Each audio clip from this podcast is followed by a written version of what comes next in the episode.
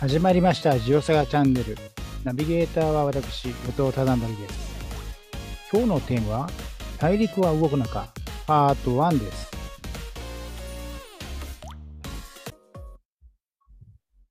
大陸移動説とかプレートって言葉は聞いたことありますでしょうか？今回からろっかいのシリーズでプレートテクトニクスについて解説します。今日のポイント、大陸は動いている、海底も動いている。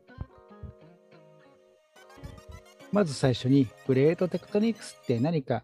という説明を簡単にします。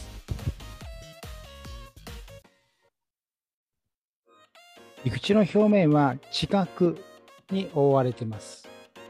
その下にはマントルという厚い岩盤がまたずっと深さにせんきゅうひゃくキロまで続いています。このうち地殻とマントルの一番上の部分、最上部マントルといいますが、これはどちらも硬い岩で、本当に硬い岩で、えー、くっついて一体になって地球の表面を移動してます。例えば海洋のプレート、これ海洋プレートって言いますが、これは海底火山が連なっている海嶺というところで誕生し、えー、その後何千キロにも横方向にプレートは移動していき、海底とともに移動していき、そして海溝という海が深くなっているところなどでマントル奥深くに沈み込んでいきます。この時大陸のプレートと海洋のプレートが海溝の付近でお互いにぶつかり合うので、えー、その摩擦や歪みによって巨大地震が発生します。それからプレートが沈み込んだ時に絞り出された水分、これがマントルと反応してマグマを作ります。このマグマがだんだんだんだん地表に上がってくると火山ができる。だから日本列島には火山、そして地震が両方とも多いわけです。プレートは世界全体で何枚ぐらいあるんでしょうか？先ほどお話ししたみたいにプレートの生まれるところやプレートが沈み込むところでは地震活動が盛んになります。せんきゅうひゃくななじゅうはちねんからせんきゅうひゃくはちじゅうななねん、えー、この地震の分布を調べてみると、えー、世界中あちこちで地震が起きているわけではなく、起きている場所と起きていない場所というのが分布が割にはっきりしています。なのでこの地震の起きているところがプレートとプレートの境界、プレート境界と思ってプレートの分類をしてみます。そうするとこのように十数枚のプレートに分けることができます。日本列島の近くはユーラシアプレート、北アメリカプレート、太平洋プレートにフィリピン海プレートなどのプレートがひしめき合っています。このプレートは移動することも知られています。大陸のプレート、海洋のプレート、両方とも移動します。さまざまな調査研究の結果をまとめて ろくてんごおくねんまえの地球を再現してみましょう。 ろくてんごおくねんまえは今とはもう全然違う形で、こういう陸地が、えー、小さめの大陸が赤道付近にあって、あとはもう海ばっかりですね。地球海ばっかり。だんだんと時間を進めていきたいと思います。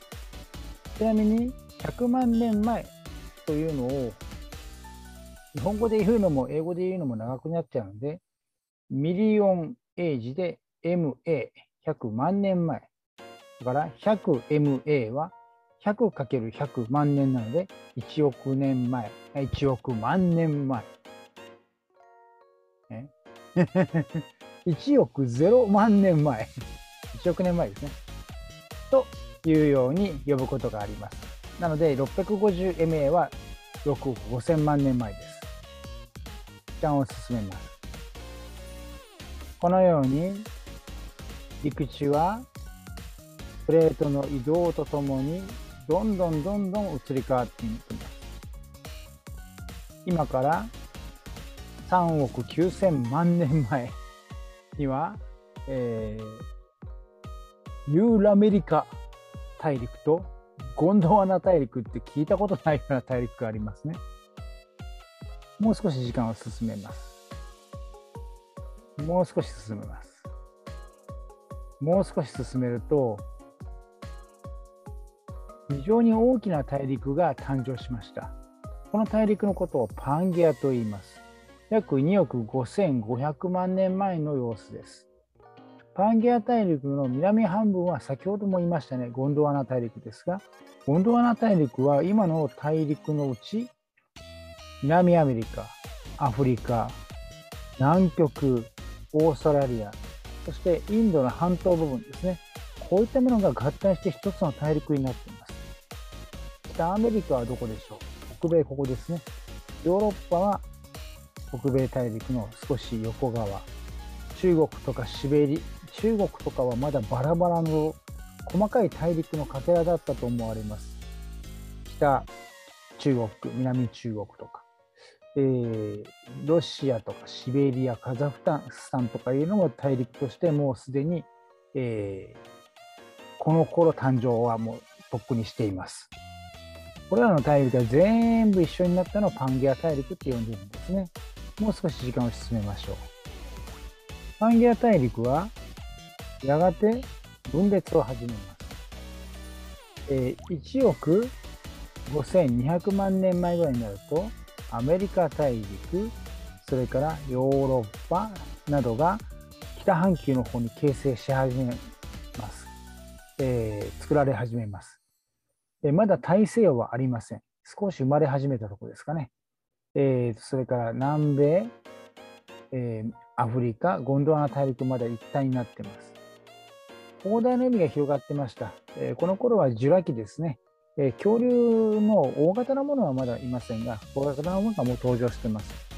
えその頃にはテチス海、低地ス海といいます。そういう浅い広大な海が広がっていて、えー、プランクトンもたくさんいました。時代がだんだん進みますと、パンゲア大陸として一つに集まっていた大陸はだんだんバラバラになり、そして今のような大陸の分布に徐々に近づいていきます。これで約ごせんまんねんまえです。日本列島はまだ、えー、ロシアあるいは中国にくっついた島であって、まだ独立した列島になっていません。もう少し時間を進めます。もう少し進めます。これでいちまんはっせんねんまえで、えー、今ともほとんど変わらないような陸地の分布になりました。日本列島ももう誕生しています。このようにプレートの移動とともに陸地、海底なども位置を変えながら、まあ、地球の進化というんですかね、えー、を繰り返してきたわけです。このようなプレートテクトニクスやそれに先んじる大陸移動説というのは結構昔から提唱されてました。これ江戸時代ですよね。えー、地球全体の世界地図が完成したこの段階から、あれ、なんとなくアメリカ大陸の東側の海岸とヨーロッパ、アフリカの西側の海岸、それから南米の東側の海陸とやっぱりアフリカの西側の海岸って形似てるよね、くっつくんじゃないかなんていう話はもうこんな昔から言われてるんですね。時代がもう少し新しくなってにじゅっせいきしょとうにはこのようなパズルのような絵合わせに加えて化石の分布などからゴンドワナ大陸っていうのがあったんじゃないかっていう話までされていました。しかしながらこういう地図合わせあるいは点在する化石だけではどのように大陸が動いたか、あるいはまして海底がどのように動いたかということはさっぱり分かりませんでした。こういうようなことが科学的にきちっと分かるようになった背景はチバニアンと深い関係があります。チバニアンというのは少し前になニュースになってから知ってるかもしれませんが、皆さんね、チバニアンって千葉時代っていうんですよ。ついに千葉の時代が来ました。えー、この地層が非常に大事な地層、これは千葉にあるわけです。千原市にあります。なのでこの地層の時代のことをチバニアンと言いましょうと。千葉の地層と先ほどの大陸が移動する、これゴンドワナ大陸ですけどね、こういう大陸へ移動するというのはどう結びつくんでしょうかというのが次回に続きます。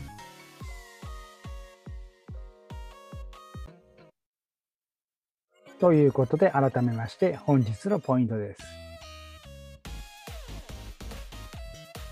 大陸は動いてます。で、海底も動いている。